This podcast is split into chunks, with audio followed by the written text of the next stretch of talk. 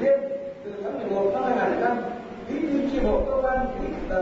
Hội nghị cử tri nơi cư trú tại tổ dân phố số 8 phường Văn Quán, quận Hà Đông, Hà Nội vừa diễn ra vào đầu tháng 4. Với cách làm dân chủ đúng quy định, hội nghị lấy ý kiến cử tri nơi cư trú đối với người ứng cử trên địa bàn đã thu hút được số lượng cử tri tham gia đông, gần gấp đôi so với yêu cầu tối thiểu là 55 người. 100% cử tri tại hội nghị đã bày tỏ đồng tình tín nhiệm đối với người ứng cử. Mong muốn đây sẽ là những người đại biểu phản ánh được ý kiến của người dân tại diễn đàn Quốc hội. Vui mừng vì trong khu dân cư có một người ứng cử đại biểu Quốc hội khóa 15 và một ứng cử viên Hội đồng Nhân dân thành phố Hà Nội nhiệm kỳ 2021-2026, bà Vương Thị Tuyết Hoa, tổ dân phố số 8 cho rằng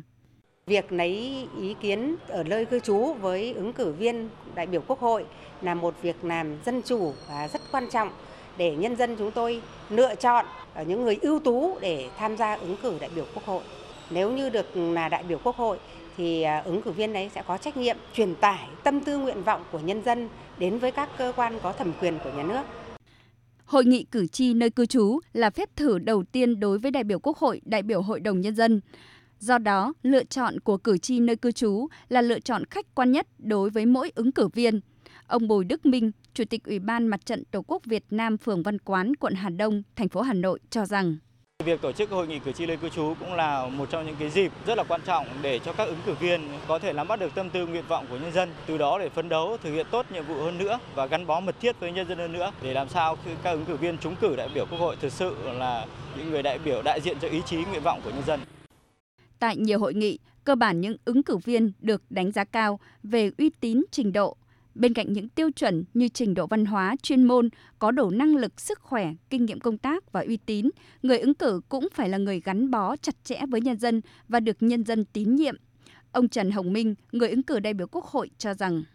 tại cái nơi mà cư trú thì anh phải thật sự là một cái tấm gương của cả bản thân, của cả gia đình trong lối sống cũng như là ở tại địa phương mà phải thật sự được nhân dân ở địa phương nơi cư trú tin yêu người ta quý mến thế còn khi là đại biểu quốc hội rồi thì sẽ phải thực hiện những cái lời hứa của mình với nhân dân để phát huy cái năng lực cũng như là kinh nghiệm rồi thực hiện tốt cái vai trò người đại biểu của nhân dân.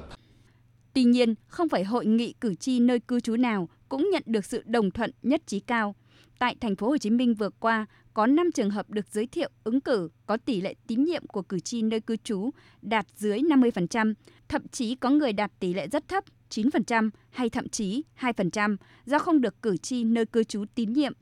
Điều này cho thấy các cuộc lấy ý kiến của cử tri đã diễn ra rất nghiêm túc, không hề hình thức.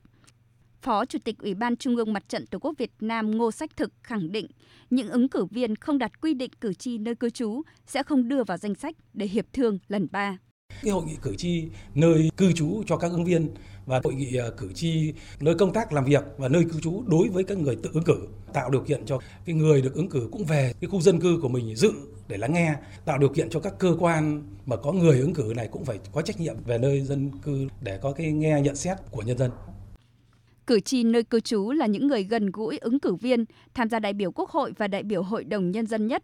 Do đó, ý kiến của cử tri là thước đo về năng lực, uy tín, trí tuệ, phẩm chất đạo đức của ứng viên. Đây là thử thách đầu tiên đối với các ứng cử viên để lựa chọn được những đại biểu thực sự gần dân, thực sự cống hiến hết sức mình cho cử tri và nhân dân.